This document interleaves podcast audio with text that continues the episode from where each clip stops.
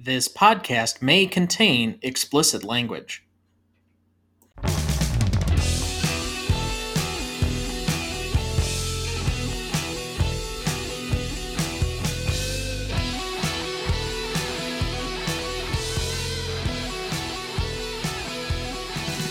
Welcome to the Greatest Movie of All Time podcast, the show that uses a unique grading style to redefine what the greatest movies are. I'm Tom Duncan. And I'm Dana Duncan. Tonight is our 100th episode, and we are applying our patent pending Stanley rubric to a film that needs no introduction The Godfather, directed by Francis Ford Coppola, starring Marlon Brando, Al Pacino, James Caan, Robert Duvall, and John Cazale. However, quickly before we get to the show, next week, two middle class white guys will attempt to appreciate Black History Month with our first of the three films celebrating black culture in America that we have coming up. Do the Right Thing, directed by Spike Lee, starring Spike Lee, Rosie Perez, Giancarlo Esposito, John Turturro, and Samuel L. Jackson. You won't want to miss that one, so watch ahead of the show by searching the Reelgood app to find where it's streaming for you. That's R E E L G O O D. Also, you can still sign up for our weekly newsletter either by the website in the show notes, you can subscribe at the bottom of every page, or you can also email us at greatestalltimemoviepodcast at gmail.com. You can also find us on Instagram, Twitter, and now TikTok at the handle at GMOAT Podcast. Additionally, did you know that in the episode descriptions of every episode, we put the links to take you right there to either the notes for that specific episode or to the full ranked and graded list of movies we've covered so far. Just open up the episode and you can find them right there to get more information on the show. Then, as we announced in the preview episode for this season, we are taking the month of March this year to do another full trilogy, and you can help us decide. We have put up a Twitter poll on our profile at GMOAT Podcast to pick between four favorite franchises to cover this March. You can pick between the Jason Bourne trilogy, the Austin Powers trilogy, the Naked Gun trilogy, or the Oceans trilogy. If you don't have Twitter but would like to participate, please write us at greatestalltimemoviepodcast at gmail.com with your vote. And as always, please like, follow, rate, and review the show on whichever podcast platform you use. So we have an unusual situation. This is the second time it's happened in the course of the show. My dad got sick again this week, so because he may not be at 100% effort, but is still playing pinch hitting, we have a familiar guest to everybody, one of our classic guest hosts, Robb Conlon. Welcome back to the greatest movie of all time. Hey, gentlemen, it's absolutely fantastic to be here, and uh, really glad to be kind of the the helper engine on this train here. It's going to be great. Well, I thought your opinions may be more valuable to this particular movie than maybe my little sister, who I don't know what she thinks about The Godfather, but frankly, I don't care. uh, yeah. Let us start here. I've personally held that The Godfather was my prediction when we started the show to be the greatest movie of all time. I've said for a lot of years that if I were to pick one film to be the greatest movie of all time, it would be this one. It's at the top or near the top of almost everybody's list of opinions.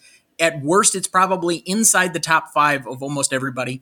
Occasionally, you'll have some jockeying where you'll have some people that will put part two slightly ahead of it, but this one doesn't fall very far down the list. I think it's a surprise almost if it doesn't make the top five of most people's lists. It's an absolute classic that still has people glued to their TVs every time it's on. What is it about The Godfather that makes it not only a critical darling, but so widely popular? Dad, we'll start with you. Because what it does is it takes a crime family and makes it into an American journey. It humanizes the people involved and creates an empathy towards them and their struggle to succeed. There's just something about the family itself, while they may be brutal and bloodthirsty at times, it's still people who love their children, take care of their families, do the little things that most people do on an everyday basis. To me, if you've ever read Erik Larson's book, In the Garden of the Beasts, he wrote a book that humanized Nazi Germany. It made it's on made, my shelf. Yeah, it's actually right yeah, behind it, me here. It's a good book. Yeah, it made Goring and made Goebbels and all these people instead of just being these evil villains that you saw with uh, horns and spiked teeth, showed that they had wider dimensions And it's much easier now to understand how they permeated into culture and how they took over Germany. And you see it a lot more in how certain other people in today's world have been able to ingratiate themselves and to um, hide their true intent and, and make themselves popular. Uh, and I think that's what it does is this movie humanizes the evil that is personified in the mafia. It definitely shows that these are more than just, you know, comic book supervillains. And I think that's really neat. But I think it's the first time that we actually see like tropes, the the birth of tropes of the mafia don being the family man maybe talking like this and things like that this is the movie it's it's 50 years old now it is like it's 1972 to 2022 right now and every pop culture depiction of a mafia don goes right back down the family tree to Don Vito Corleone and Marlon Brando's portrayal of him. And I think that's one of the things about this movie that is so lasting is that it plays through the decades because it's the source. It's very much like when you guys had me on for Alien. Alien, I think, is again one of those things, one of the same types of movies where it's the source of the really freaking scary monster hunting people. But back to back to the Godfather, this is the source of the the Sicilian family that is has come to America, has had that story, Dana, as you mentioned, but also the all of the things that we associate with that the competent father figure leader, the Don, his maybe either screw off son or his uh, son who doesn't want to be in the business anymore. That's all in here. You know, the enforcers and, and, and everything like that. And even the phrase, you know, uh, on the day of my daughter's wedding, I cannot refuse a favor, things like that. You look at every other mafia Don who's been portrayed for the past 50 years, and Vito Corleone is the blueprint. I mean, even Fat Tony on The Simpsons. Come on.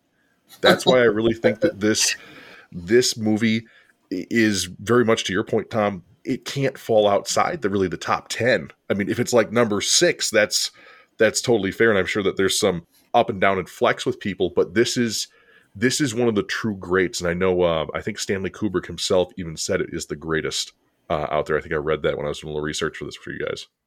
So this will lead into my second question, but I do agree that it is primarily two things that relates to both Americana and to critics alike. One, it's somewhat of an examination of the history of the 20th century. You have primarily the top two characters. It's the rise of Don Vito and it's the fall of Michael Corleone. And similarly, you have generational stories in America where a family is raised up and becomes the peak of their community and simultaneously fails as a child to live up to the specter of those that came before them and is trying to move the family forward in this other context that they are not necessarily prepared for and unfortunately becomes their own unraveling. But at the same time, replace the mafia with any other family business. If you put this in the words of corporate culture, and I think that's why this movie is so quotable for a lot of other corporate movies or business strategies is that this very much it's a movie that happens probably 10 years prior to the rise of Wall Street as this great bastion of corporate culture, but everything is contained within this. When he talks about the Corleones becoming legitimate, we've legitimized a lot of these practices and taken out the organized crime and just said, okay, just apply all of these lessons to current business culture. And you have to be ruthless. You have to keep your friends close, but your enemies closer. You have to make them an offer they can't refuse. You can do things by power of will. All of these things are contained within this movie. So that does lead me into my second question, then, of course. If you have these two successive generations, and this becomes even more pronounced with the way Coppola puts together part two, where you have quite clearly the kind of prequel nature of that half part of it with De Niro playing Don Vito as he's growing up, but then Michael as he continues to decline. What is it about these two men that could really be applied to the history of the 20th century in America? Because I think that's where this movie really resonates with the general population at large. With Vito, concept that I gathered, and you can see it, is that the three sons each have a, per, a portion of Vito's personality.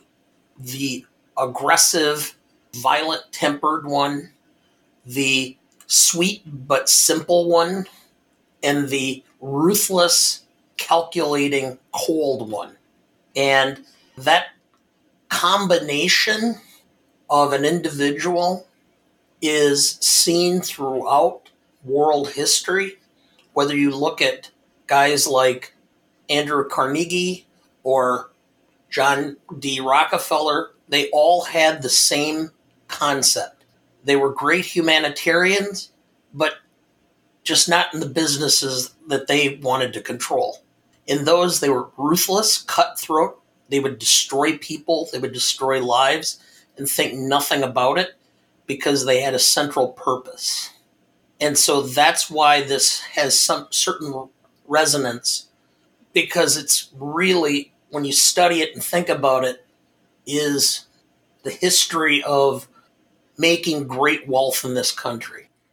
Yeah, definitely. And I, Dana, I think you have another great point there is that, you know, you look at the Don and you see this guy who is really put together. I mean, he is the full package, but with his three kids, his three sons in particular, all of that's piecemealed out. He, he's like split into, into triplicate. And I'm wondering, you know, if we had look at the, the Corleone family tree, there's that saying, of course, that, uh, you know, the first generation builds wealth, the second generation maintains wealth, and the third generation, which they tend to lose it. And I think that that is really something about this movie that that maybe isn't quite seen on the surface, but I think that it's almost a natural progression that we see here, and and we also see it in more modern versions of this. You know, Succession on HBO, where gosh, what is his name? It's not Rip Torn. It's uh, who's who's the the lead head honcho on that? Oh, Logan. I yeah, I can't remember the name. But either way, the the really gruff looking guy who talks like this, uh, he's the he's an, an analogous to Vito Corleone, and his kids, played by Kieran Culkin and, and the rest of those guys, are just screw offs because he's held the he's held the thing together and he's taught them what sort of reflects to their personalities. And yes, you have the ruthless one, you have the clueless one, and you have the the one that is uh, you know, the charismatic or whatever it might be. And I think that that kind of repeat, if you will, goes throughout not only television history, but also, you know, you look at uh, Dana, as you said, history, history. You've, you've had emperors and kings who have had multiple children who the one you know the ugly guy's got the the the battle tactics and things like that whereas the the handsome uh, handsome young one or is is not you know interested in ruling at all I, am made to think of uh, you know the the romanovs in uh, tsarist russia with that is that you know alexei was a playboy and and i think they really get into the family structure with the Godfather that has just repeated itself all throughout history. Brian Cox was the name you were looking for. Thank you. All right, before we get too much further, Dad, do you have a plot summary ready for us? I do. In 1945, Vito Corleone, Marlon Brando, the head of the Corleone crime family in New York, sits at a, a major turning point for organized crime in America as they determine whether to get involved in the narcotic drug trade. After a mob war breaks out, Vito's sons, Sonny, James Caan, Tom Hagen, Robert Duvall, Fredo, John Cazale, and Michael Al Pacino are all thrust into the center of the family business to see which one of them will evolve the family business into the next era of the American mafia. Thank you. As for this movie, Francis Ford Coppola as director, Marlon Brando as Vito Corleone, Al Pacino as Michael, James Caan as Sonny, Richard Castellano as Clemenza, Robert Duvall as Tom Hagen, Sterling Hayden as Captain McCluskey, John Marley as Jack Woltz, Richard Conte as Barzini, Al Lettieri as Sollozzo, Diane Keaton as Kay Adams, Abe Vigoda as Tessio, Talia Shire as Connie, Gianni Russo as Carlo, John Cazale as Fredo, and Al Martino as Johnny Fontane.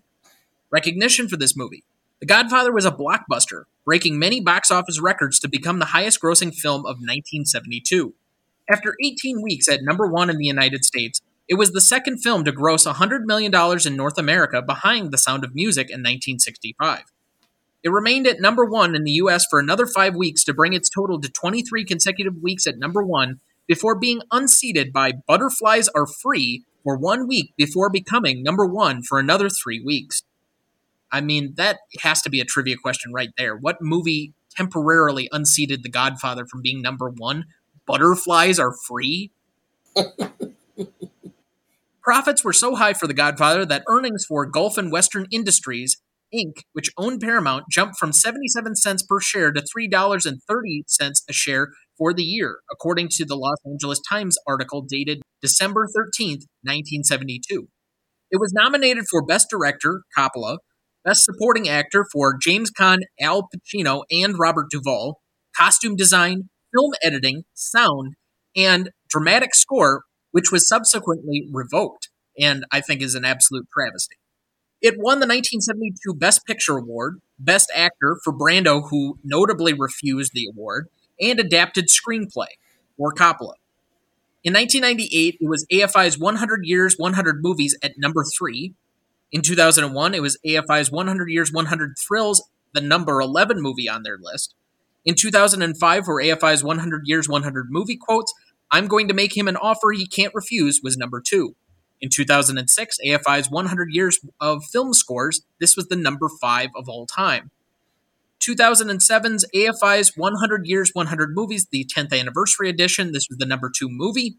In 2008, for AFI's 10 Top 10, this was the number one gangster film of all time. In 1990, it was selected for preservation in the United States National Film Registry. In 1992, The Godfather ranked sixth in Sight and Sound's greatest films of all time directors poll. In 1998, Time Out conducted a poll, and The Godfather was voted the best film of all time.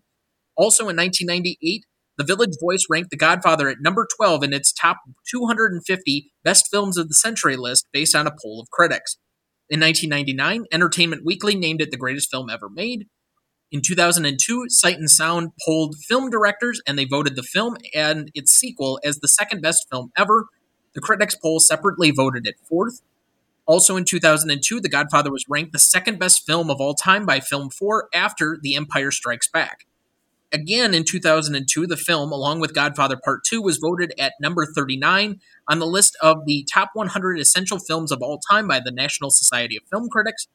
In 2005, it was named one of the 100 greatest films of the last 80 years by Time magazine. The films that were selected were not ranked. In 2006, the Writers Guild of America voted it the number two on its list of 101 greatest screenplays after Casablanca. In 2008, it was voted in at number one on Empire magazine's list of the 500 greatest movies of all time. In 2008 as well, it was voted at number 50 on the list of 100 greatest films by the prominent French magazine Cahiers du Cinema. In 2009, The Godfather was ranked at number one on Japanese film magazine's Kinema Junpo's top 10 non Japanese films of all time list. In 2010, The Guardian ranked the film 15th in its list of 25 greatest art house films. In 2012, the Motion Picture Editor Guild listed The Godfather as the sixth best edited film of all time based on a survey of its membership. In 2012, the film ranked at number seven on Sight and Sound Director's Top 10 poll. In 2014, The Godfather was voted the greatest film in a Hollywood Reporter poll of 2,120 industry members, including every studio, agency, publicity firm, and production house in Hollywood in 2014.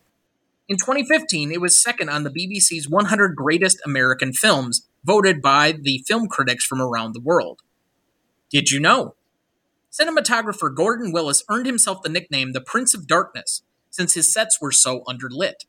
Paramount Pictures executives initially thought that the footage was too dark until persuaded otherwise by Willis and Francis Ford Coppola that it was to emphasize the shadiness of the Corleone family's dealings. Did you know? Marlon Brando wanted to make Don Corleone look like a bulldog, so he stuffed his cheeks with cotton wool for the audition. For the actual filming, he wore a mouthpiece made by a dentist. This appliance is on display in the American Museum of the Moving Image in Queens, New York. Did you know? Marlon Brando did not memorize most of his lines and read from cue cards during most of the film. As a matter of fact, Marlon, who was the father of method acting, was famous for this. He felt that doing a cold open type reading for the cameras and then using that very first unpracticed take was the best way to get an authentic performance. He did the exact same thing for Superman. The set for Krypton was filled with cards pasted here and there for Marlon as he read his lines for the first time. Did you know? There was intense friction between Francis Ford Coppola and Paramount Pictures, in which Paramount Pictures frequently tried to have Coppola replaced, citing his inability to stay on schedule, unnecessary expenses, and production and casting errors. Coppola actually completed the film ahead of schedule and under budget. Did you know? Francis Ford Coppola turned in an initial director's cut running 2 hours and 6 minutes. Paramount Pictures production chief Robert Evans rejected this version and demanded a longer cut with more scenes about the family. The final release version was nearly 50 minutes longer than Coppola's initial cut. I would like to see that at one time. Did you know? Francis Ford Coppola held improvisational rehearsal sessions that simply consisted of the main cast sitting down in character for a family meal. The actors and actresses couldn't break character, which Coppola saw as a way for the cast to organically establish the family roles seen in the final film. Did you know? Orson Welles lobbied to get the part of Don Vito Corleone, even offering to lose a good deal of weight in order to get the role. Francis Ford Coppola, a Welles fan, had to turn him down because he already had Marlon Brando in mind for the role and felt Welles wouldn't be right for it. Did you know? Don Vito Corleone's distinctive voice was based on real life mobster Frank Costello, Marlon Brando had seen him on television during the Estes Kefauver hearings in 1951 and imitated his husky whisper in the film. Did you know? George Lucas put together the mattress sequence, the montage of crime scene photos and headlines about the war between the five families, as a favor to Francis Ford Coppola for helping him fund American Graffiti. He asked not to be credited. Lucas used photos from real crime scenes. The corpse on the ground near a chain link fence is Frank Nitti, aka the Enforcer, Al Capone's right hand man who had not been murdered but actually shot himself. And during the scene, Coppola's father, Carmine, is the piano player. Did you know? One of the reasons why Francis Ford Coppola finally agreed to direct the film was because he was in debt to Warner Brothers to the tune of $400,000 budget overruns on George Lucas's THX 1138 from 1971. Lucas urged him to take the job. Did you know? Sergio Leone was approached to direct the film, but turned it down since he felt the story, which glorified the mafia, was not interesting enough. He later regretted refusing to go on to direct his own critically acclaimed gangster film, Once Upon a Time in America. Did you know? Francis Ford Coppola was reluctant to let his sister, Talia Shire, audition for the role of Connie. He felt she was too pretty for the part and did not want to be accused of nepotism. Only at Mario Puzo's request did Shire get a chance to audition. Did you know? Al Pacino boycotted the Academy Awards ceremony, angry that he was nominated for the Best Actor in Supporting Role Oscar, noting that his character had more screen time than his co star, Best Actor winner Marlon Brando. Did you know? Al Pacino's maternal grandparents emigrated to America from Corleone, Sicily, just as Vito Corleone had. Did you know? In 1974, the film premiered on NBC over two nights, Saturday, November 16th, and Monday, November 18th, from 9 to 11 p.m.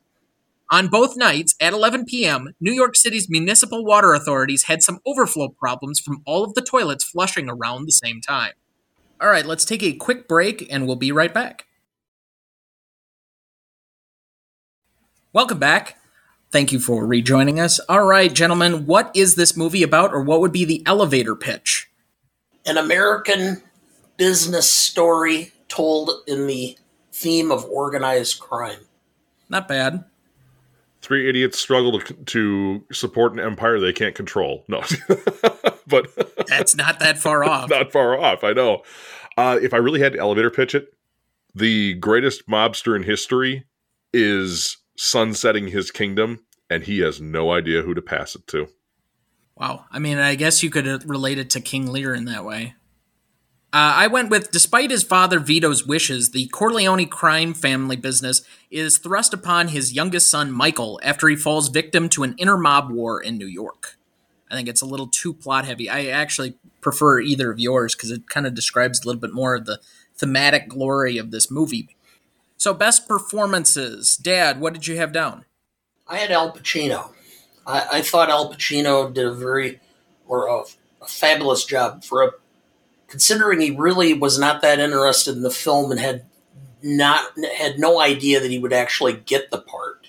I think uh, ultimately he bought in and, and did uh, an outstanding job. The subtlety of his going from being kind of the outsider and kind of happy go lucky at the beginning of the film to becoming real focused and cold and calculated as the movie progressed to become the Don, I thought was really great because the subtlety was such that you didn't realize it completely until the scene at the very end with Kay, and no, I didn't. And then the door closes, and you know he's com- he's completed his metamorphosis.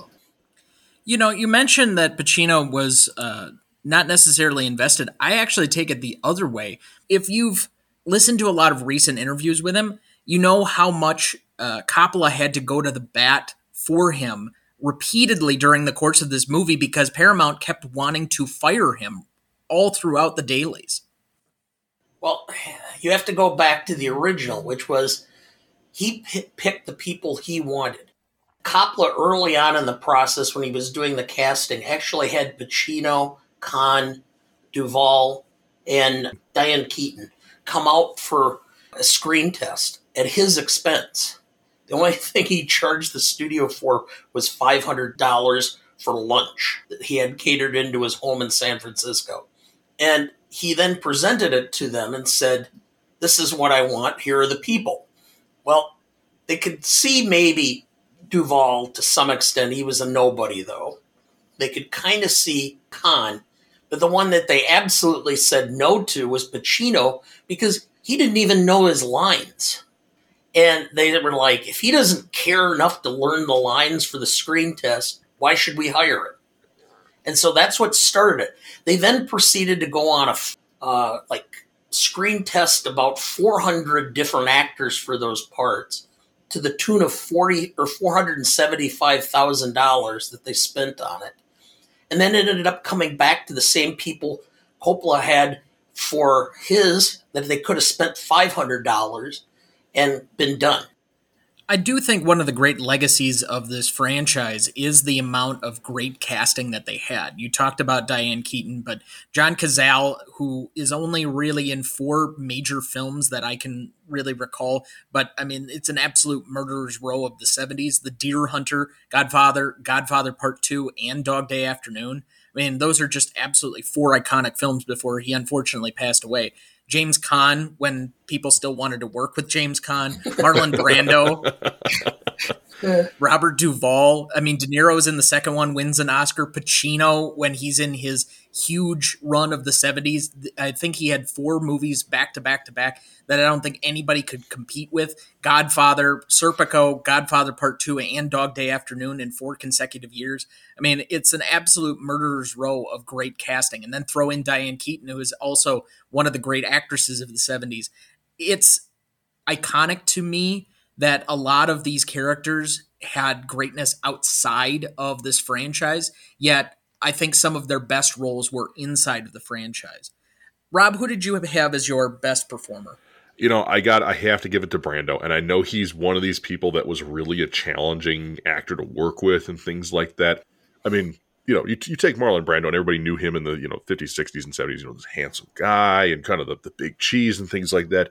But for him to to in you know the screen test stuffing the cotton into his mouth and eventually getting the having them get the prosthesis that you know gives Vito Corleone that very saggy cheeks and things like that. I really think that crafting that character, had he done that with a straight face, if you will, that I don't think we we would have the archetypical mob boss Don the you know that kind of person that we see all throughout pop culture. You wouldn't have again Fat Tony from The Simpsons. He wouldn't be that that paunchy guy. He you know Marlon Brando, and I think the way he played it, the way he played that he was like I am king, I am the Don, is one of the greatest things about this movie that he took that role by the horns and and made it his. You know, there, there's nobody else who I think, with the exception maybe of Al Pacino, because he has so many other roles where he plays that guy like Tony Montana from Scarface. I mean, come on, that's another. That's you know, the Godfather Cuban version, but in this case, but I think Brando really sets the tone and the stage for an entire genre with his performance. I do think that he somewhat makes the movie for me. I've maintained for a long time as far as my personal preferences. I prefer The Godfather because it's not so much of a drudge through the absolute blackness of what part 2 becomes, especially near the end where Michael's just it's almost a descent into hell. The first one, it's still a rise, and you can see Michael cl- or slowly dwindling downward and assuming the reins of the family but he does it in a way where he's still getting the upper hand on everybody. Every time there's a victory for Michael, it seems like it's something we can actually cheer. When he gets a victory in part two, it's almost something where we're reviled by his actions. In this one, I still think the upper hand of the rise of Don Vito makes this a much more enjoyable watch because even though he's not in the majority of the film due to his being shot early on and then his specter still hangs over everything and it's one of the most iconic and legendary characters in all of cinema. You mentioned how many times it's been homage. He is my most charismatic because i do think that he carries big portions of the film and he really seems not only benevolent by resisting the drug trade early on in the movie and then coming around to it by making peace at the end of the movie. But he also seems to be wiser than just about everybody else. He can see all of the pieces moving. He's the only one that identifies that it's Barzini that's been in charge all along of the plot behind trying to get rid of him and make this power play. He's the one that sees whichever of my two captains is going to come and offer you a peace deal or a meeting with Barzini. That's the ones who, who's truly betrayed you. Every move he sees in advance. And because of that, you can root for this side because they seemingly are going to have the right answer at every turn. On a secondary notice, uh, I went with Pacino as well as my best secondary performer, so we've already talked about him. But I went in a completely different direction because I don't know if – this movie is the same, if this franchise is the same without Coppola's vision. And so he gets my best performer. From we talked about acting and his casting being a significant portion of this role, knowing that he could identify some of the great young actors of their generation to be able to just drop into this movie and become iconic characters, to the fact that he was able to be faithful enough to Puzo's book, but still put his own stylistic notion on everything to the fact that he picked the exact right cinematographer who did everything in shade during the course of the movie with everything in the house to make you basically appreciate that inside the house, inside the family business, where it's this temple, everything is dark because all of the decisions they have to make are dark. I mean, there's so many different little pieces to establishing the world of the Godfather that he makes that I think need to be recognized because I don't think anything else is made or done with this franchise without his vision of exactly what it should be. And so I think he is the architect of everything. So, best secondary performers, Dad, who did you have? Well, I'll agree with you on Coppola, but I, I couldn't. I had a difficult time, so I actually picked to call me a wuss, but I had to do it. That's not the word I would use. Maybe cheater? Whatever. Anyway, so yes, for the same reason, I, Coppola, and it's not just for the directing. He basically wrote the screenplay. Puzo wrote the first draft of the screenplay, but Coppola did all the rewrites and such with Puzo's approval. He cleaned it up, made it more precise, made it more cinematic.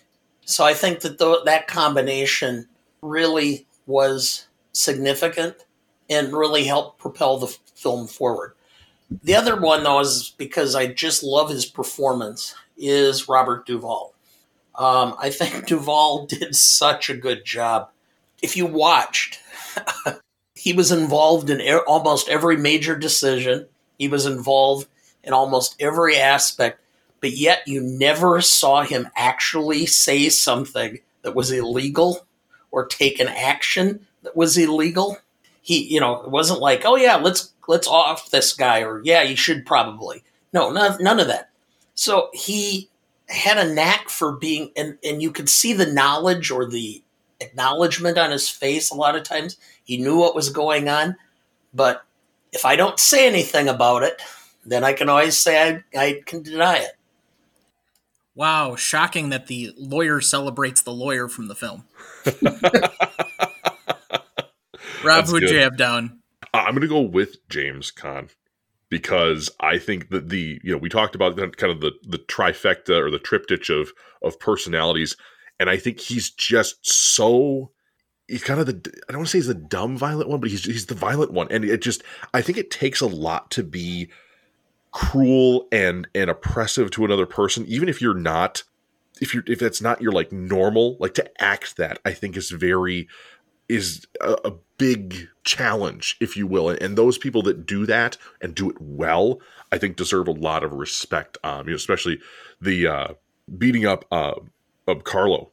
I think is just you know sort of the, the, the violence inherent in that of like you know you can work with these these people and things like that. Like these are kind of your friends, but you're like not being the the best person to them. And again, that shows sort of the darkness, I guess, of the of being a part of the La Cosa Nostra and things like that. But like just watching James Caan kind of go ape shit on this guy, I think is is really a uh, a major major nod to how talented he was in this role.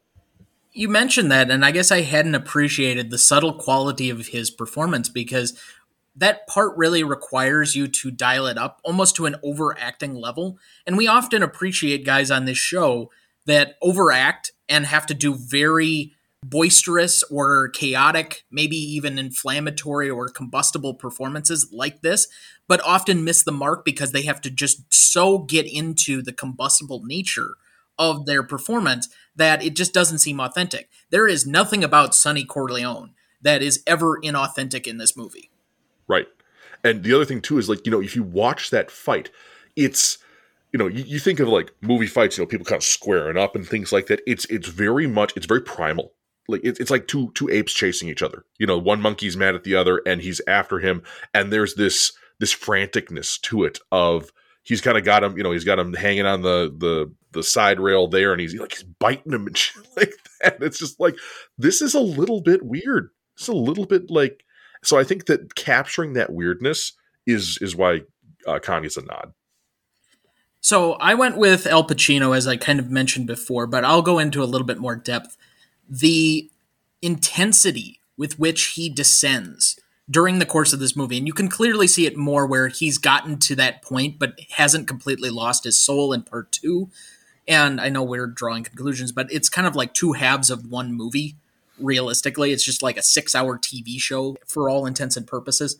The small subtlety where his eyebrow ridges just become more intense the longer this movie goes you talked about at the beginning where he's kind of the happy go lucky. I don't know if I'd quite describe it as that, especially since he's now a unenlisted marine when he shows up to the wedding. But during the course of the film, he just continually knows and identifies his purpose as he goes along and you could kind of just see it. It's very slight, up into the point where you mention at the end the closing of the door, which has always been an iconic part of both movies. There's a closing of the door on Kay as we end the movie in both parts. Realistically, to me, until he gets to that absolute last point and accepts his role as the Don, there's still a okay, can he come back? Can he somehow extricate himself from the family? And he just continually, I don't know, through fate or that he just acquiesces to his role in life, but you see that he continually makes decisions that put him in the position of this is what I'm going to have to become. And it's slowly that intensity that builds within him that I can appreciate out of his performance. Personally, over the course of part one and part two, it may be one of the best acting performances in all of cinema. So, in other words, Michael is George Bailey criminalized. Nice. It's not nice. a I bad- like it. Line to draw. Well done, Dana. Well done. I like that. George Bailey is a criminal. It's great. So I already put Mike most charismatic as uh, Marlon Brando. What did you both have down? Rob, let's start with you. I hate to copy you on this one, but yes, there there is nothing that tops the oozing power and grandiosity of people coming up and, and kissing Vito Corleone's ring and, and and you know asking him for favors. There like it is the literal like if you look in a dictionary and look for the definition of big dick energy, that's it, man. It's he is just tremendous. And I, I again I hate to copy on this, but I really don't think anybody else in this particular film eclipses that or even comes really close. I mean, yes, it's it's a distant second or a distant third, but I think just the grandiosity, like I said before, of who the Don is and just capturing that just right. Because I know there were there was consultation from actual mafia and mob families on this, and I'm sure that's a lot of that kind of bleeding into that role of like no man when you meet the don you kiss his ring and you you are humble and you um, i actually read i can't remember who it was but uh, some of his first lines i think it was uh al Lettieri, uh with some of his first lines with marlon brando as the don he you know it's a first take but they used the first take because he was stuttering and and and kind of falling over his words and capturing that almost fear of this guy who is like he's powerful but he's not powerful in your traditional like great warrior type way. He's got this again this this feeling around him of gravitas and weight. Uh, and that's not making fun of Marlon Brando's waistline in this case. but no, uh, I think they do establish through the first scene. Realistically, when you it was not a scene I appreciated till probably my 25th watching. I thought it kind of starts really slow, but it's establishing. There's not a more iconic start to a movie than Vito versus and I can't remember the character's name, but the Undertaker that starts the film and they're both basically in spotlight. It's when you go to a stage play and the narrator walks out and there's just a spotlight on him. That's very much how this movie starts is you're going to have two characters doing monologues and the only thing you're going to see is really a close up of their face. And it established one guy as the weaker of the two asking for a favor and the other guy as the one able to grant the favor. and he can grant it with so like it's easy for him. He's almost like some you know fat Italian genie. And people are asking for for you know significant things like I want that role at that in that movie, and it's like okay done. And then he sends uh uh was it was it John Marley out there? I think uh, uh, Jack Woltz out there or no Jack Woltz is the producer. He sends uh Duvall out. Yeah, he sends du- uh, Duvall or Tom Hagen out there to you know make the ask about like a Hollywood producer. Like I I don't know anybody who can do that in my life. you know, I don't know if you guys do, but I think that's a huge thing about saying who who the the Corleones are as as a family is that they can just like ha- send somebody and be like, "Yo, go knock on this Hollywood producer's door and tell him that you you're going to get that role." I think if we did know somebody like that, there would be a much wider listening audience for this podcast. Ha ha ha ha. Uh, I had Brando, and So it's a three-peat. Okay. yeah, and, and, and quite frankly, um, the only thing I'm going to add to this is, is that Brando this this was the role that was made for Brando Yes. because everything I've ever seen or read or seen in interviews or whatever, he would just have been if he could have, he would have just wanted everybody to come up and kiss his ring as an actor. He wanted everybody to just adore him and that he could just treat them like shit. And he did everybody around him all the time. Figured, eh, yeah, if you don't like it, I'll find other people because I'm Brando and I'm the best. So it's the perfect marriage of an actor to a part because he's the godfather of It's acting. written for him. Yeah. Well, I think he's the godfather of method acting. That too. All right. So let's go to best scene then. I have a quite long list. This movie is almost a three hour running time and one of the longest ones we've covered on the show so far, at least till Dad and I do our month of really long Best Picture winners, like Out of Africa or The Last Emperor. But uh, first one up for me Connie's Wedding, Woltz's Wake Up Call, Vito Gunned Down, Luca Brasi Sleeps with the Fishes, The Hospital, Michael Kills Sollozzo, Michael courts Apollonia, Sonny beats down Carlo, Car Bomb, Sonny in the toll booth, Brokering Peace, Vito's Final Moment, Settling All Family Business, and Don Corleone. So, out of these, what would be your best scene? And I'll even increase it this week. What would be a good honorable mention? Maybe we should start with honorable mention first before we get to best. Sonny gunned down it was it was just really well done. The fact that he's in such a rage to go after Carlo. This is where he slips up. He puts himself in a position, doesn't take anybody with him to guard him, doesn't help out, doesn't doesn't realize he's being set up for a kill, and it ultimately is his demise. When the toll booth door closes, I really wish when you've seen a movie this many times, you start to lose what your initial reaction was to an iconic moment that's surprising. And I wish almost that I could go back and at least remember what it was to watch that for the first time, because that has to be one of the most surprising moments that I can think of, not only in this movie, but a lot of the great movies of all time, because you don't see it coming. Honorable mention, I actually, in on reflection on this, I think the wedding scene is is such a it's so well set up because it's it, it, on the surface it's very happy and joyous and things like that but you you get to drill in and you realize that that happy event is this cover for so much going on underneath it.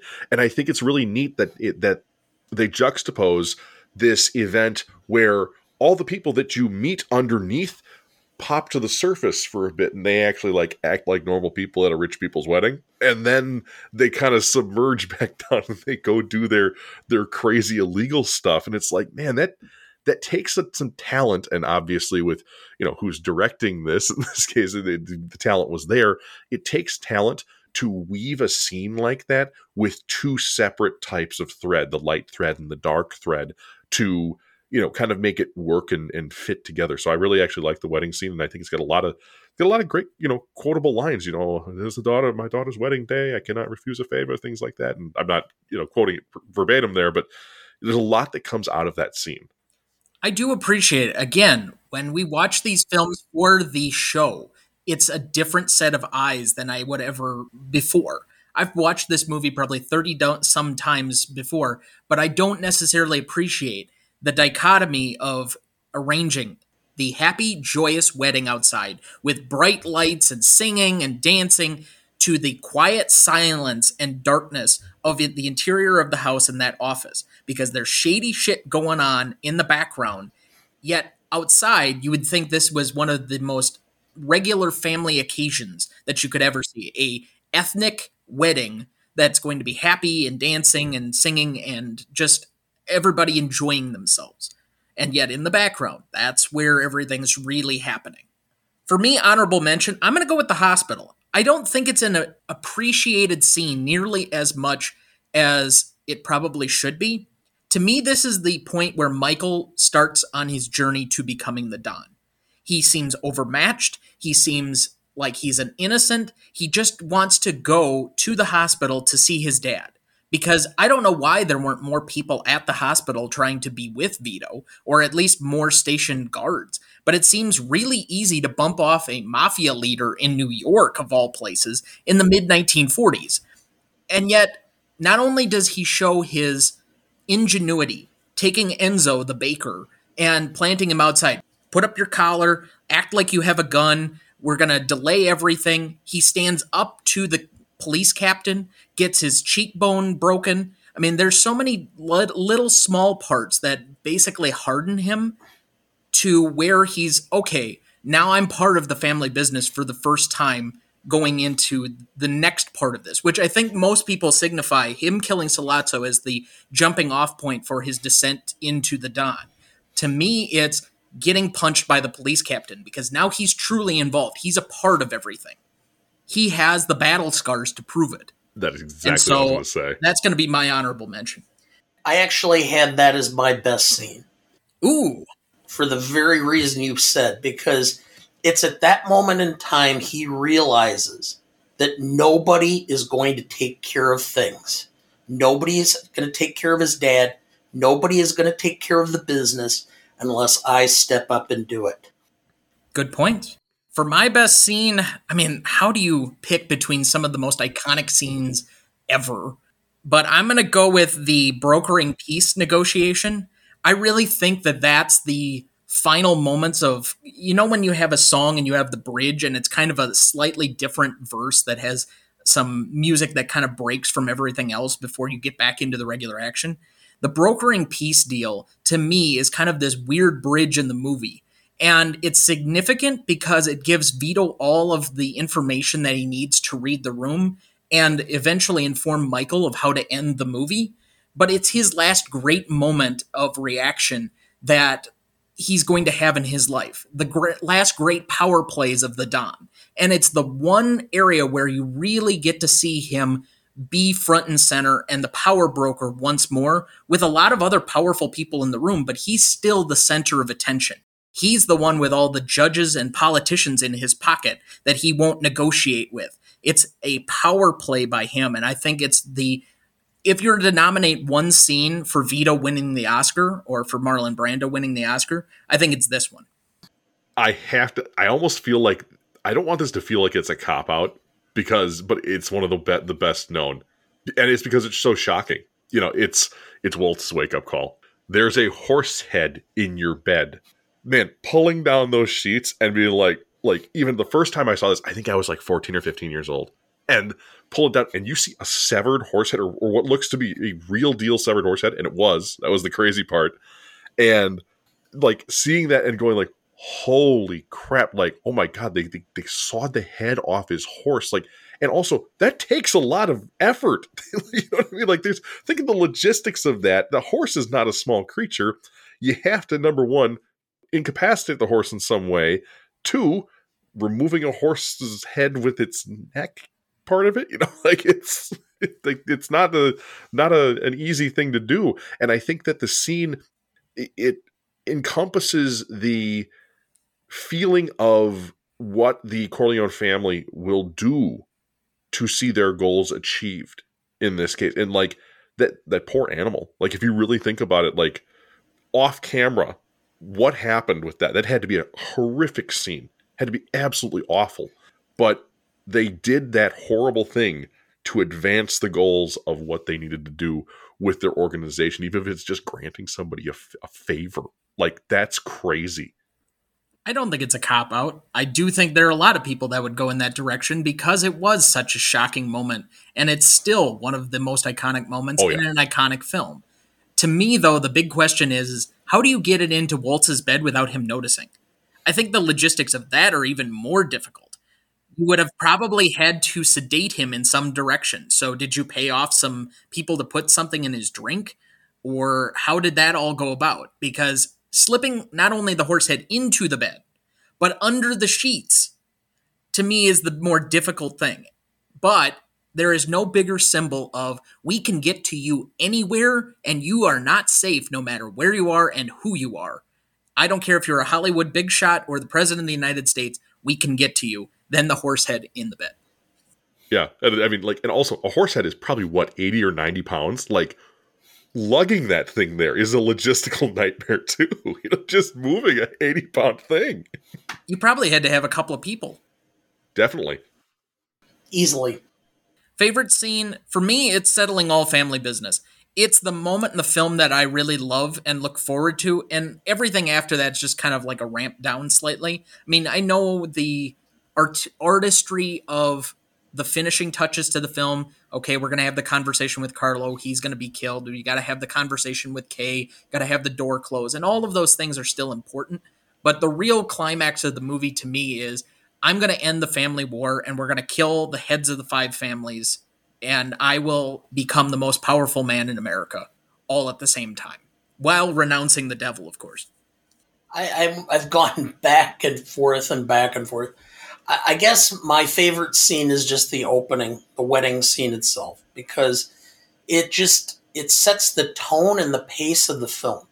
It, it's like in a novel where the first line of the novel can kind of set the novel for, and the tone and pacing of it for the rest of the book.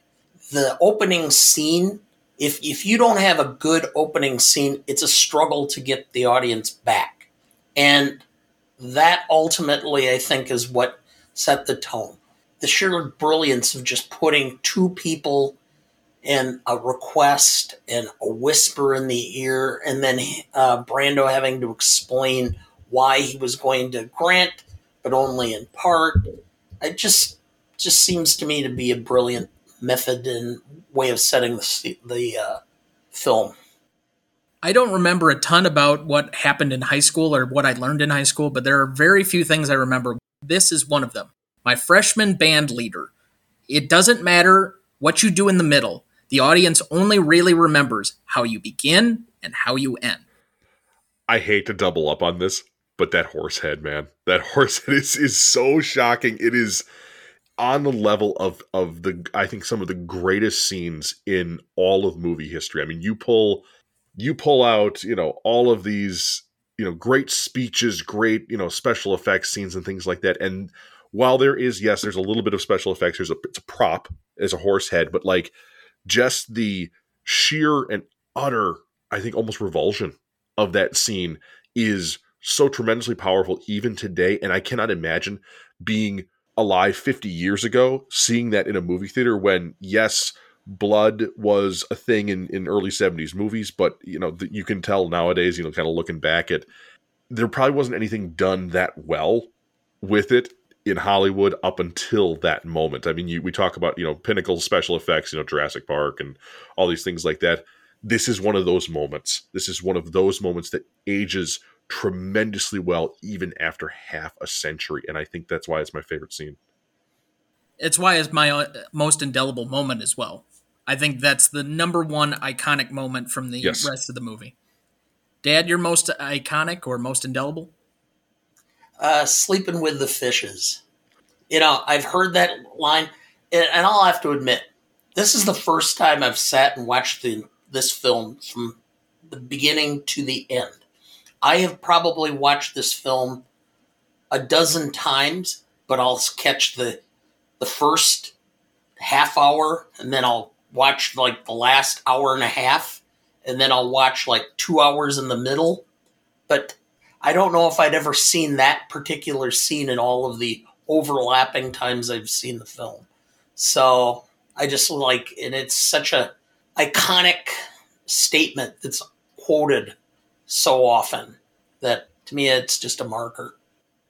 Gonna have to agree with Dana here. Again, it's you know a, a, a fish wrapped in a vest. Like that's number one. Like what a like these people have messaging down is what it boils down to. Is that when they are sent when they are sending a message to somebody number one it's done in a way that is horrifying in, in a sense but it's also it's it's like also there's metaphorical levels to it and things like that and i really think that that's part of what makes a lot of these scenes really fantastic is that they are they're not done in such a way that they are so just like upfront with you but like okay there's a fish inside of a vest oh, he's sleep, sleeping with the fishes. What was that? Well, we murdered him and threw him in the river. Like, it takes multiple levels to get to dig down to that. And I love that about scenes like this because that's what good filmmaking is. It's not necessarily, you know, putting exposition out there all the time or reveals out there all the time. It's giving it the sort of that, again, those extra layers that you as a viewer have to sort of sift through and dig through. And then, of course, probably make this movie very rewatchable as well. So I'm gonna go. I'm gonna go with Sleeping with the Fishes. Another great example of "Don't tell me, show me." Yes, it's uh, what's that? Chekhov's gun. I don't remember. Yeah, it's Chekhov's gun. I think there's a gun on screen in the first first scene. At some point in time, that gun should play a role. don't tell me, show me. All right, we'll take another quick break and we'll be right back. Welcome back. Thank you for rejoining us. All right, Dad, before we get too much further, let's do our in memoriam for the week. Do we have anybody to remember? Yes. Hardy Kruger, 93, German actor, best remembered for his leading and supporting roles in war films, but who uh, showed understated skill in tender dramas such as the Oscar winning Sundays and Cybele. He also starred in the 1957 British drama The One That Got Away, which was based on a true story about a captured German fighter pilot who stages daring attempts to uh, escape the Allies and, by the title suggests, finally succeeds. The film, tautly directed by Roy Ward Baker, drew excellent reviews and elevated Mr. Kruger's cachet in English speaking cinema. Mr. Hardy starred with John Wayne in the safari movie Hatari and appeared in the all star cast of The Flight of the Phoenix alongside James Stewart, Richard Attenborough, and Peter Finch. He also had roles in Barry Lyndon, A Bridge Too Far, and The Wild Geese.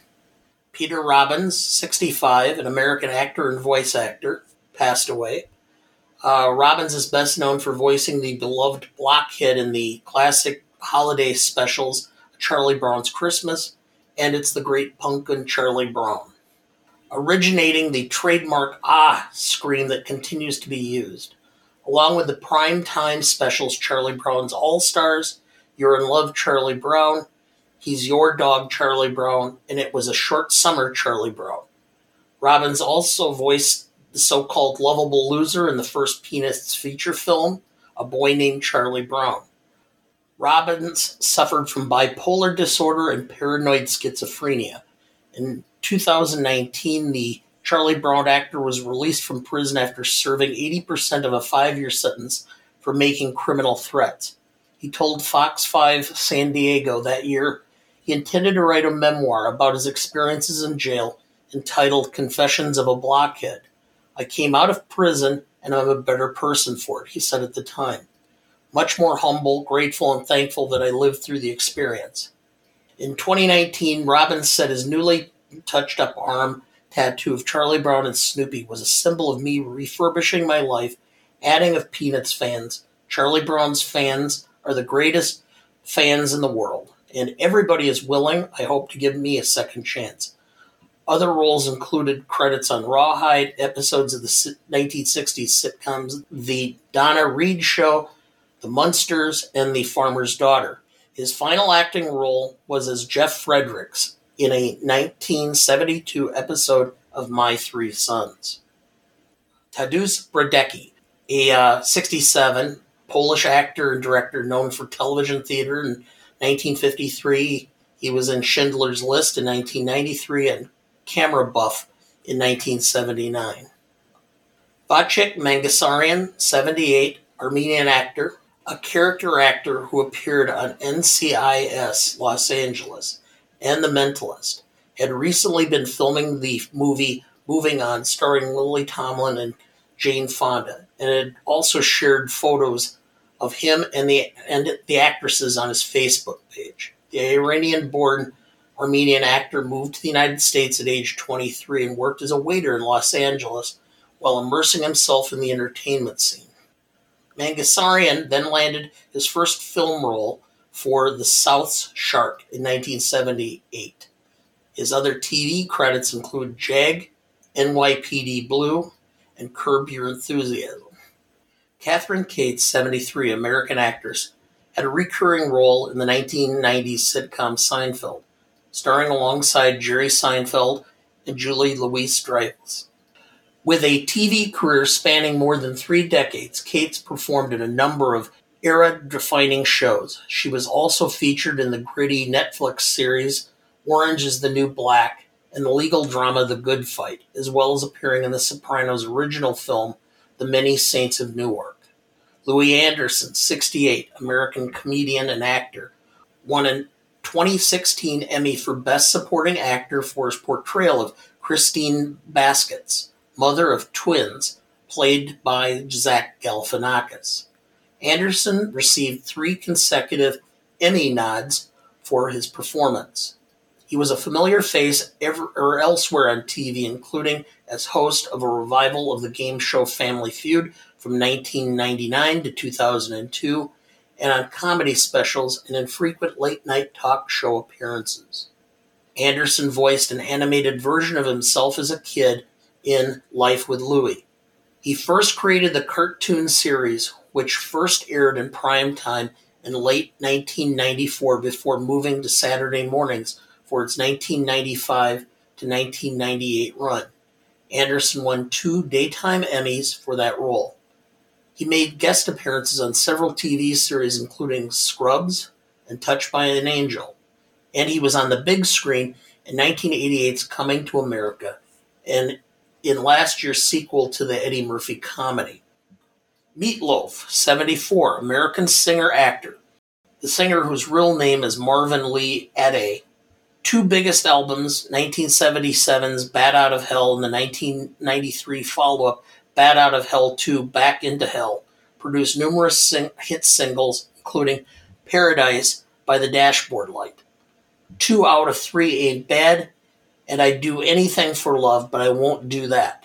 He also won a Grammy in 1993 for the Best Solo Rock Vocal Performance for the song I'd Do Anything for Love. Meatloaf also appeared in several TV shows and films, including the cult classic The Rocky Horror Picture Show, Fight Club, and Wayne's World. We remember them now with a brief moment of silence in their honor. Thank you. That will take us to best funniest lines. And I don't know if a lot of these lines are necessarily funny, but they are iconic. I'm going to start with the most obvious one so we just get it out of the way. I'm going to make him an offer he can't refuse. My best attempt. Dad, go ahead. A friend should always underestimate your virtues, and an enemy overestimates your faults. Leave the gun, take the cannoli. There's a funny line. Darkly funny, but very funny nonetheless. And ad lib, too. Yes. Uh, Sonny, Tessio brings in Luca Brasi's bulletproof vest delivered with a fish inside. What the hell is this? Clemenza. It's a Sicilian message. It means Luca Brasi sleeps with the fishes. Sollozzo. I don't like violence, Tom. I'm a businessman. Blood is a big expense. Uh, let's see. I got to go with oh, oh, oh, the one in Sicily. Women are more dangerous than shotguns. I really like that one. Dad, I don't know if you had this on your list or not, but if you didn't, I'm kind of surprised. Vito, I have a sentimental weakness for my children, and I spoil them. As you can see, they talk when they should listen. Too close to home. Right. Anybody got any remaining? Now, those are my two quippy quips. This is one line that I always remember. Abe Vigoda, who apparently was a, uh, a Shakespearean actor, did this part for no reason other than he looked Italian, and they wanted somebody who would come across as being kind of even tempered. His line is is I always something to the effect is tell Michael I always liked him, but this is business, and that this is business. It's not personal. Uh, is a line that's used by several. I know Tom Hagen used it, uh, and I, such. So I just always remembered that uh, phrase. All right, let's go to the Stanley rubric. Legacy is up first. Which of you two gentlemen wants to give it a 10 first? I will. As we said at the top of the show, Tom, you know, it's the legacy of this thing is 50 years running strong across an entire genre and bleeding into others. I don't think there is. I would challenge somebody who is listening to this show find me a more influential movie on a genre. Let's talk about that. But like, it's it stands alone as defining everybody who came after them, from Tony Montana to Fat Tony to Tony Soprano to anything that we we even do nowadays, even in other aspects of the the crime family genre, Peaky Blinders is still just a different twist on The Godfather? For uh, industry, five. For public, it's five because this movie just lives on. I, I think it it uh, established careers and put people along a path that no one could ever anticipated, and I think it defined 50 years of filmmaking, not just not just in this genre. I think it crosses. There's a certain authentic, uh, authenticity that has been there since that I don't think always was in movie making. I think this is by far the more legendary of the two Godfather movies. I think that there's an appreciation maybe for the industry that's a little bit higher with part two because they can see more of the Shakespearean drama from that one, the darkness, the the tragedy a little bit more than this one. But I do think that this is one of the most iconic films that's ever been made. It stars several of the most iconic actors we've had of the last generation and of the 70s. It has one of the most iconic directors we've ever had, partly because of this franchise. I mean, you just kind of go down the accolades. Best Picture winner. It's on so, so many different lists on Sight and Sound, on the AFI list. I mean, every possible area you look at, it's got to be a 10. I don't even want to go into the the industry versus audience separation the fact that the audience still warms to this movie, it's the 50th anniversary, and we still clamor for it and use it as an allegory or an analogy for everything else that we're doing in cinema. And we talked about how many different layers it can apply to, whether it's business movies or whether it's family movies, or the aspect of this might be one of the best representations of a modern take on King Lear or the Shakespearean drama or the tragedy. It has so many different layers and pieces to dissect. It is one of the great movies. It's a 10. I, I don't think that's in dispute. And uh, no, I don't need help on the math. It's a 10 for all of us, thus making the average a 10. Impact significance. It's a 10. This is one of the most iconic movies to ever come out. It was a huge box office hit.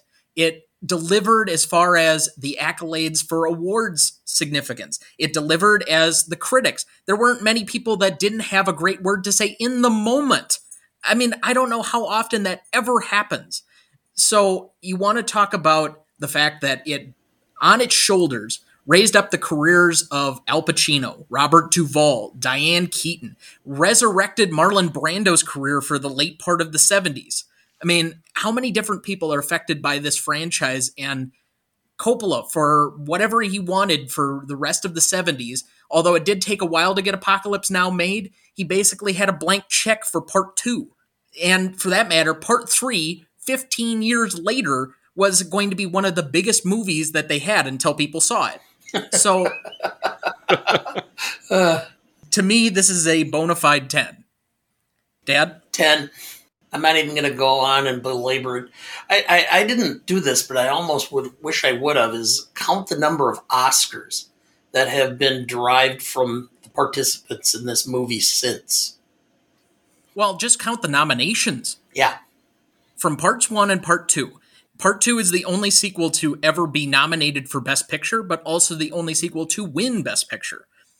Yeah, but I mean, just thinking about how many nominations for Pacino Diane Keaton, for Robert Duvall, for Marlon Brando, all of the actors since that were involved in this.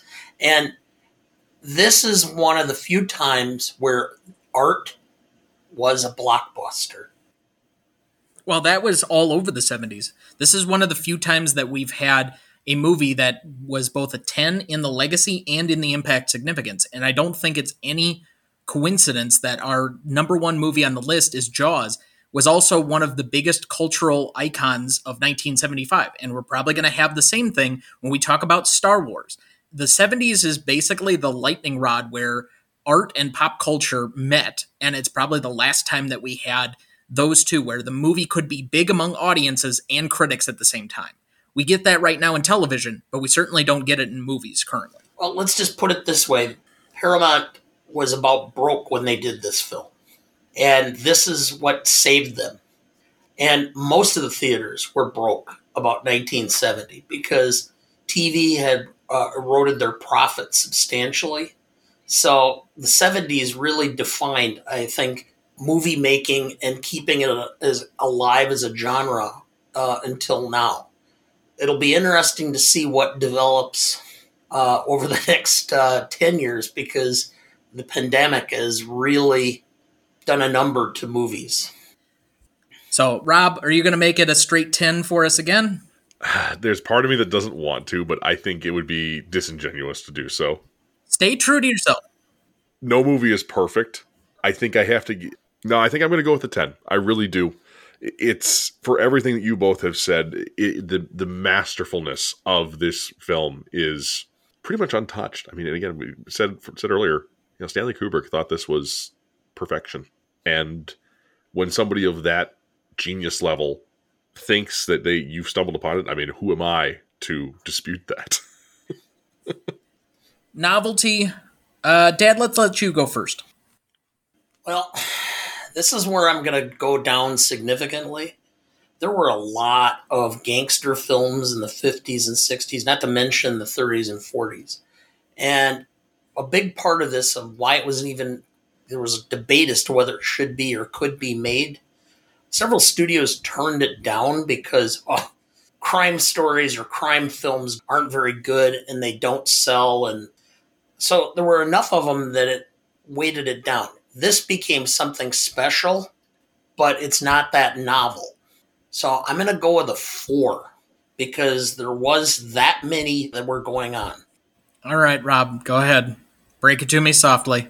Yeah, I think I gotta I gotta take the same as, as Dana. Uh, maybe not as as deep, maybe, but I think the novelty. You know, there were tons of crime movies before this, like like Dana said, and I think that sort of once you see this one the first time, it's like, okay, this is what it is.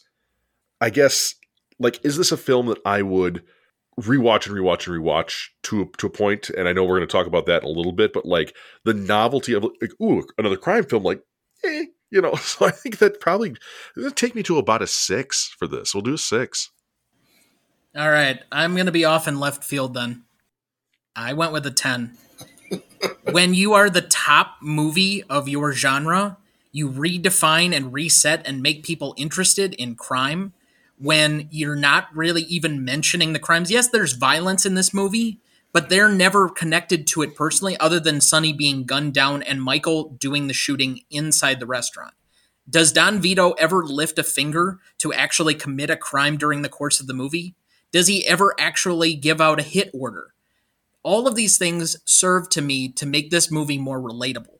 It did so many different things that were revolutionary as far as storytelling, as far as redefining the crime genre, as far as promoting some of its cast. I don't think it's necessarily the most novel as far as it's just completely different from all of the things that came before it, but we've said on multiple occasions just because it's original or different doesn't mean it's novel and vice versa. I think that sometimes novelty can be excelling as a part of a category more than your peers. And to me, outside of, I think some people will nominate maybe like Godfather Part 2 or Goodfellas as being in the same class. Okay, fine. But to me, this is the creme de la creme of not only crime, but business, of family movies, of applying Shakespearean dramas to modern themes.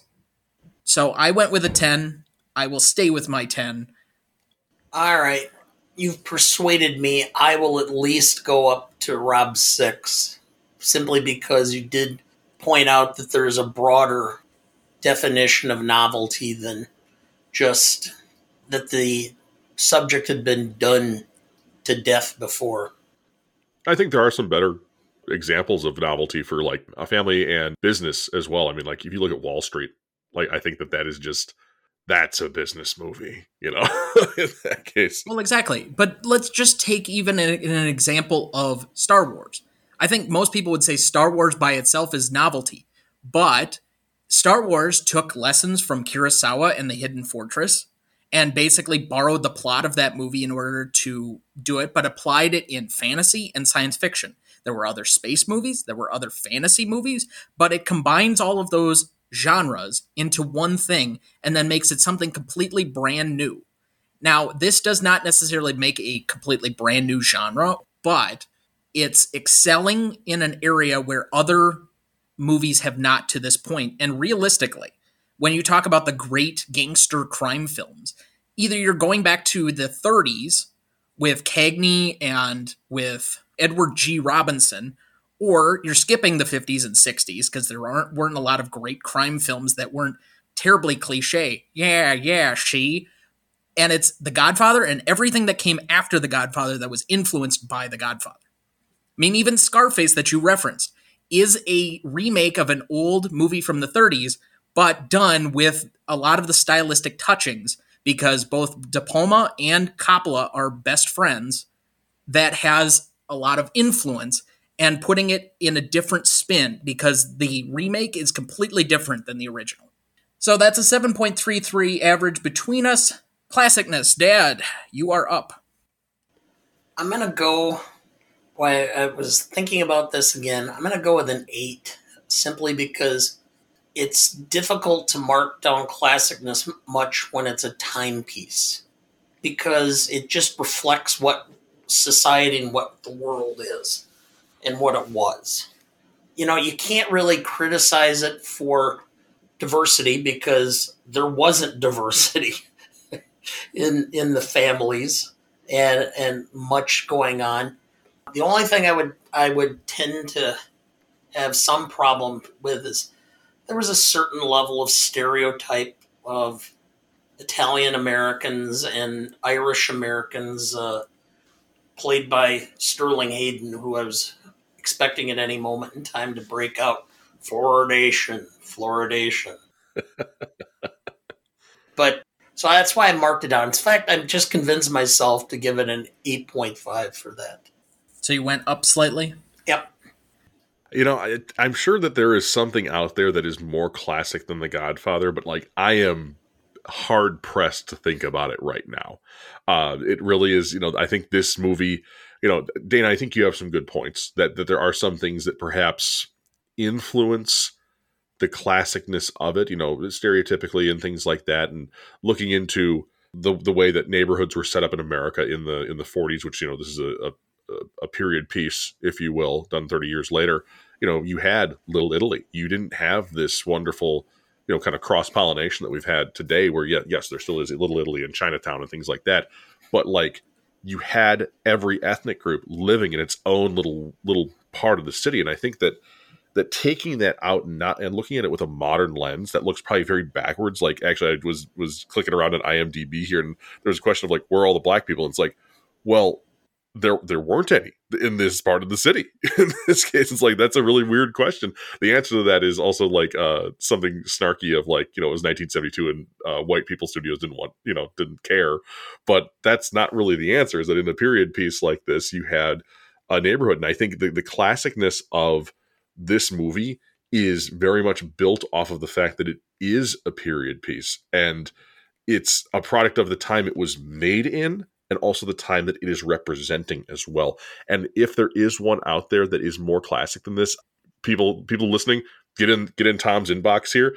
Uh, this would be a great great thing to tell us what is more classic than The Godfather. I think I have to go with a nine point seven five in this case, only because I want somebody to tell me what that ten number ten movie is on term of classicness. It's The Wizard of Oz. We already did that one. that is the most classic because it's available for every generation. It doesn't seem to age. It's got a lot of iconic songs and movies, and the fact that it was made in 1939 but is still the same movie as it was when you were watching it on cable and Christmas in the mid 50s as it is now. I think there's still a wonderment the first time you see it. It's that one to me is more classic than this one. But okay, see, there frankly, you had it then. I think there are a lot of actually a lot of movies that are more classic than this one. I had a very difficult time trying to grade this. There are so many think pieces that I read this week. So I'll try and go through it piecemeal. When you talk about the diversity, I'll mention just this factor. I don't mind that there weren't many black people or brown people because what New York is today was very different in the 70s was very different in the 40s. You talked about ethnic neighborhoods and being among Italians. I think that there were Italian centric neighborhoods that you just didn't have a lot of mixing at that point. Very different than the Puerto Rican neighborhoods, even of the West Side Story from 1960, or you're talking about, you know, even the Harlem stories that you'd get of the time. But also, you didn't have the Great Migration yet from the South into the northern cities in the mid 1940s or late 1940s, where most of this is going on. It was starting to happen, but it wasn't necessarily the cultural takeover. So I don't buy that point. But where I have an issue with the diversity of this film is, and I'll ask it this way because somebody actually put this in a think piece I read. What's the name of Mama Corleone? That's a great question. You see her on screen maybe two minutes when she's singing at the wedding. Otherwise, she's never there. This movie disposes of female characters at whim. You have a prostitute that's with Tattaglia as he's being shot to death in the bed, basically saying that they're side pieces. You have Kay Hagan that's only there because Michael needs her in order to complete his transformation into the Don, but all of her character is just a reflection of how dark Michael's gotten from the beginning of the movie to the end of the movie. I think she's actually a much stronger character in film two. You only have Connie there to serve as a character to be beat up upon by her husband, which is normal as to the time frame of the movie, but to be a hysterical woman who reacts poorly to being cheated on, noticeable, but then also is only there to serve as the character by which Sonny has to get aggravated to be gunned down at the toll booth. She and Kay and Mama Corleone are only in the movie to serve as furthering the plot and realistically could be seen as MacGuffins, not as characters with actual gravitas. Point number two I give it a point and a half reduction to the noted stereotypes of Italian Americans as everybody was now in the mafia or mafiosos, and this is how an Italian neighborhood would look in the 40s, 50s, 60s, 70s, 80s, and everybody that is Italian American unfortunately gets tagged with, oh, you must be Sicilian and you must have all of these little cultural references. Because I think this bled so much into Americana that this was somehow tied to what it was to be Italian. That you had to be part of a community, but there was a godfather that served over the top of it. And unfortunately, I think that kind of borrows it. Now, I do give this points for being iconic, for all of the things that we basically set up to this point. And so I'd love to somehow bridge the gap. My last point, and this is one I couldn't prove. I heard somewhere, but I couldn't find it this week, that apparently the character of Apollonia was actually 17 when she filmed the movie, and she does the only nude scene.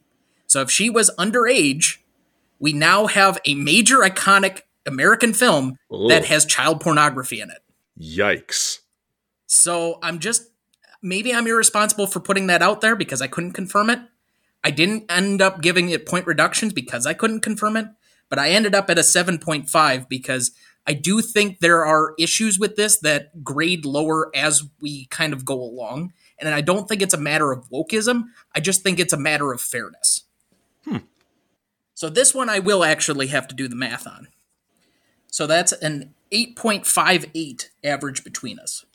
All right, rewatchability. I've watched this movie so many times.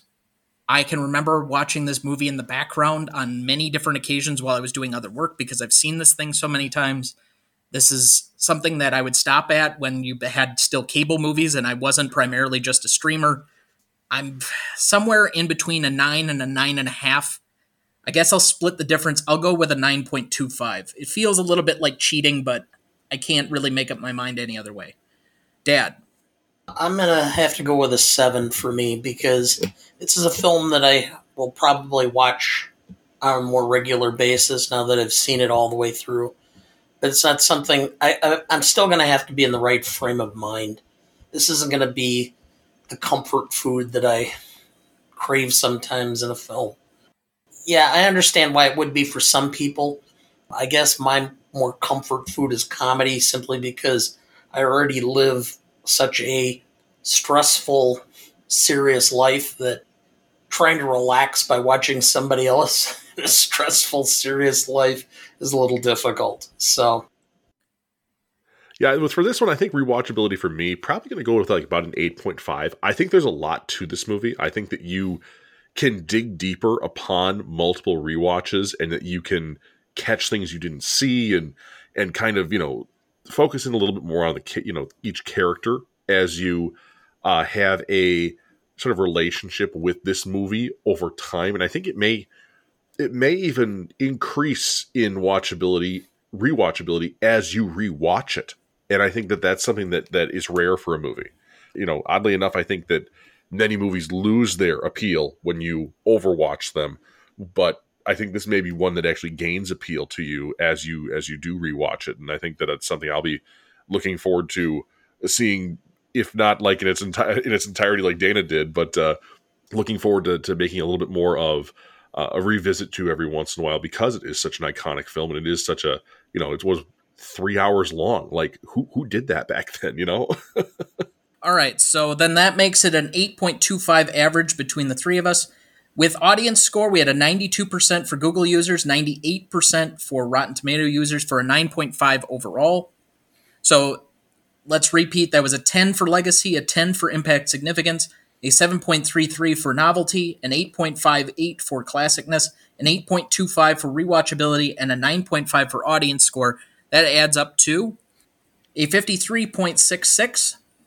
Oh, and it is in between All the President's Men and just ahead of High Noon by a 100th of a point. Putting it at rank what? Currently, between 5 and 6. So it'll be the new sixth place. I almost called it, man. I said this is number six earlier. Oh my gosh. I almost feel like we did it dirty. I almost feel like we did Godfather dirty by not having it be in top five. But math is math. Wow, this is the surprises that you get when you really factor in all of the little categories. I thought it had a chance when we go legacy, impact, significance right out the gate. It has those two tens. But yep. classicness, novelty, rewatchability for some of us really kind of weighed it down. Yeah, I was say, man, Dana, you you devastated the sucker on novelty. but you came back up. up. Yeah. Yep. So, all right, remaining questions quick. Robb, do you have any? You know, I think the fact that this goes into two other movies almost precludes this this section, but you know, with with the principal filming on this film this film not having been concluded by the time it got to a like hey they greenlit a sequel like before they even like finished this movie I think that's a testament to maybe having those questions back in the day as to what happens to these people going forward now that the you know the king is dead, if you will. So I think the the question I would have were I to rewind 50 years ago is what is next for this group of people? Like it has been a bloodbath. There's a new guy in charge. What now? So I think that would be it if I did not know that Godfather 2 was, you know, already going to be a going to be made back then, and b came out just a, a couple years later. No, I guess I really don't have any. A lot of them would be, I'm sure, resolved by parts two and three, and so I'm just going to leave it at that. Yeah, I don't really have any. I think I've picked over this movie so many times. I've read so many other people's questions that I don't personally have questions. Like I could do the cheating thing and just borrow from other people who had questions and then have theories about those questions, but most of this is kind of settled in my mind by part two at least.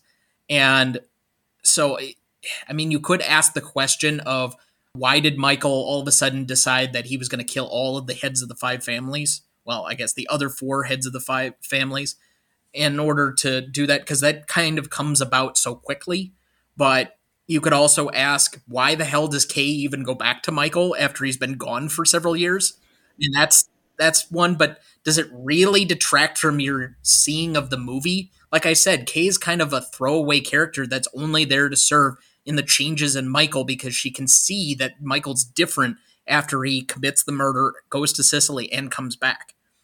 Now, I guess if you had a really odd, out of the box question that's always kind of bugged me and no one's really ever theorized or thought about it, does Michael ever tell Kay about Apollonia? I did wonder about that, but yeah, good question. I mean, also the fact is, is not only did he go to uh, to Sicily, but he was back two years before he went back and talked to Kay. Yeah, what are you doing, dude? it's like he comes back and, and she goes, Oh, Michael, when did you get back? I've been back about two years. and then continues on the conversation. I'm like, if I'm Cam going like, you bastard. Yeah, what the hell? Yeah. You've been gone and you were back two years and didn't bother to contact me? So screw you. Again, I think it undermines her agency that is really set up by the second film, but oh well. So, Robb, a sincere thank you for helping pinch hit on this one. We could not thank you enough. It is the 100th episode. We'll reflect on it here in a second, but we know we have to uh, let you go. Some birthday wishes to you, my friend. Oh, thank you, man. Absolutely happy birthday. You, I won't thank you, thank you, make yeah. you publish your age. I, I, know that gets harder with each passing year, but uh, it's uh, always good to have you on. Yeah, definitely. And you know, it's asking about the age thing. Like, I feel like it gets easier every year because, like, I'm looking at at life like a football game, and I feel like this is the kickoff to the second half here at 36. I think it's fantastic. So, uh, I'm looking to, you know, we had a had a good run for the first 35 years, and and in about four hours we'll be having kickoff to uh to half number two, and what I make of that is is what I make of it. So, got a lot of plans for it. It's gonna be fun. Well, congratulations to you on another year around the sun, and uh, I'm sure we'll talk to you soon. All right, so that leaves us to just, I don't know, how do you celebrate 100 for one of these things? I don't know. How do you? I've never, I don't know if I've been to a hundred of anything that I wish to celebrate. Yeah, it's kind of a weird moment.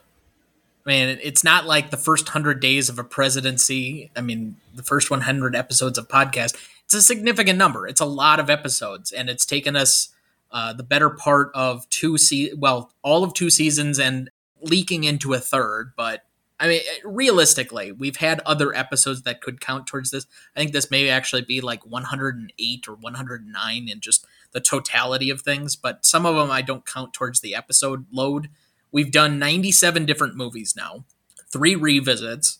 So I don't know. The fact that we did The Godfather for the the hundredth is significant to me, but I think we still have a long way to go. Oh yeah, easily. This could vir- virtually outlive me because I don't think I'll get to be a hundred. Well, and if you start throwing in revisits and the list or the tiebreakers, because we have several films still tied on the list, or we add in new guests or we add in new movies. You know, the, the list could be infinite. Correct. But we just plug away, which is what we've been doing, which is how we got to 100. We're doing this because we like to do it and we hope somebody appreciates it. We've had enough people who have. So that's how you get there is being willing to do it, continuously do it, pushing to do it and being committed to do it. So I know somewhat it's picking between your children, but if I had to ask a maybe a favorite episode of the first 100 here, what would you think? Ooh, boy, this puts me on the spot because trying to think back. Boy, I'm, I'm, I'm trying to think of some of them. I, I the greatest show on earth brings to brings to bear on one because when I was a kid, I loved that movie so much, and then I saw it again, and I'm going, "What the hell was I thinking? This is terrible." So to that extent, that was interesting. Just doing uh, uh, some of the comedies that we've done and such. Uh, Dodgeball was fun. The Aliens episode, I think, was kind of fun, which I never thought I would actually get around to enjoy. So I guess to that extent, it, it's where I've had to stretch myself and watch things that normally I would not necessarily uh, appreciate. So I've had some favorite movies that we've covered, some new favorites that I've at least been introduced to. I, I love the fact that we did Three Idiots, which was completely out of our comfort zone and has become one of our most popular episodes at this point. and we'll have to circle back to doing a lot more international films. We don't have any currently on the schedule, but I'm sure we're going to do some different things over the summer where we have some time to kind of play around, especially after we're back from our vacation. We still haven't figured out what we're doing for May or the end of May, June kind of area right now. We have some ideas, but we haven't completely come to what what all of that's going to be. But watching Taxi Driver for the first time, I know that's one of our earliest episodes, but it's kind of a strange movie, and yet I appreciate it, and I personally think it's probably Scorsese's best. I know that's somewhat of a controversial opinion, but I still go back to that one. Whether you want to talk about, I loved you and Roger swapping war stories during Bull Durham as far as baseball and just kind of letting you guys go. Just about every time Robb's been on, he brings a certain energy. I mean, I love the Die Hard episode. This one has been a particular favorite to kind of come back around. I loved the Wedding Crashers episode because I don't think I've ever laughed so hard at one of our episodes. Just watching you and our guest kind of go back and forth at how trashy this movie that I've watched so many times is. I mean, you want to you want to pick indelible moments. The bridge over the River Kwai, where you sang the military song, and it's still the first part of that episode. Anytime you load it up, I mean, I I implore people to watch or not watch, but listen to the first I don't know minute of that podcast just by itself. I mean, that's worth it if you've ever seen Bridge over the River Kwai. So yeah, there's been a lot of favorite moments. I'm sure there are a lot more to come. There are some great movies that we've discussed, but there are a lot of favorites that we haven't covered yet. We have not touched my favorite director, Christopher Nolan, even though I'm still kind of miffed at Tenet. we haven't really covered, other than Iron Man, any of this class of superhero films. We have a lot of different genres that we haven't hit. We've barely covered the surface of westerns. We still have a lot of Billy Wilder films to get to. We have a lot of William Wyler films to get to. When you want to talk about George lists, Stevens. lists that we could potentially do, you know, the, the possibilities are still endless as far as what we wanted to do. We've only covered one, or excuse me, two musicals to this point in the show. So we, we've scratched the surface. I think we've got a good list going as far as the 100 again, Casablanca and The Godfather not even in the top five at the moment. I think that would have been absolutely shocking when we started this, and yet I'm almost never surprised at this point because I can look at the numbers and see where something finishes. And in this particular episode, it probably could have gotten into the top five of the movies we currently have on the list, but I brought it down with classicness. So, and I, I Yeah. stand by that. There's a reason. Yeah. I don't know. At 200, if we get to 200, where do you think we'll be? Uh, looking forward to 300. Yeah, I'm sure. It's not if, when we get to 200. Oh, there are a lot of things between now and 200. I understand. So, I mean, both of the movies that we've happened to do, I've enjoyed those episodes immensely where you've had an illness, but it only takes one thing. I forgot to mention that on favorite episodes. I really enjoyed the Pillow Talk episode with Mom. okay. Where are you headed, cowboy? Nowhere special? Nowhere special. I always wanted to go there. Next week, two middle class white guys will attempt to appreciate Black History Month with the first of three films celebrating black culture in America Do the Right Thing. Directed by Spike Lee, starring Spike Lee, Rosie Perez, Giancarlo Esposito, John Turturro, and Samuel L. Jackson. You won't want to miss that one, so watch ahead of the show by searching the Reelgood app to find where it's streaming for you. That's R E E L G O O D. Please like, follow, rate, and review, or whatever on whichever platform you have so that you can join in on our fun. You can also email the show at greatestalltimemoviepodcast at gmail.com. Find us on Instagram, Twitter, or now TikTok at the handle at GMOAT Podcast. G M O A T Podcast.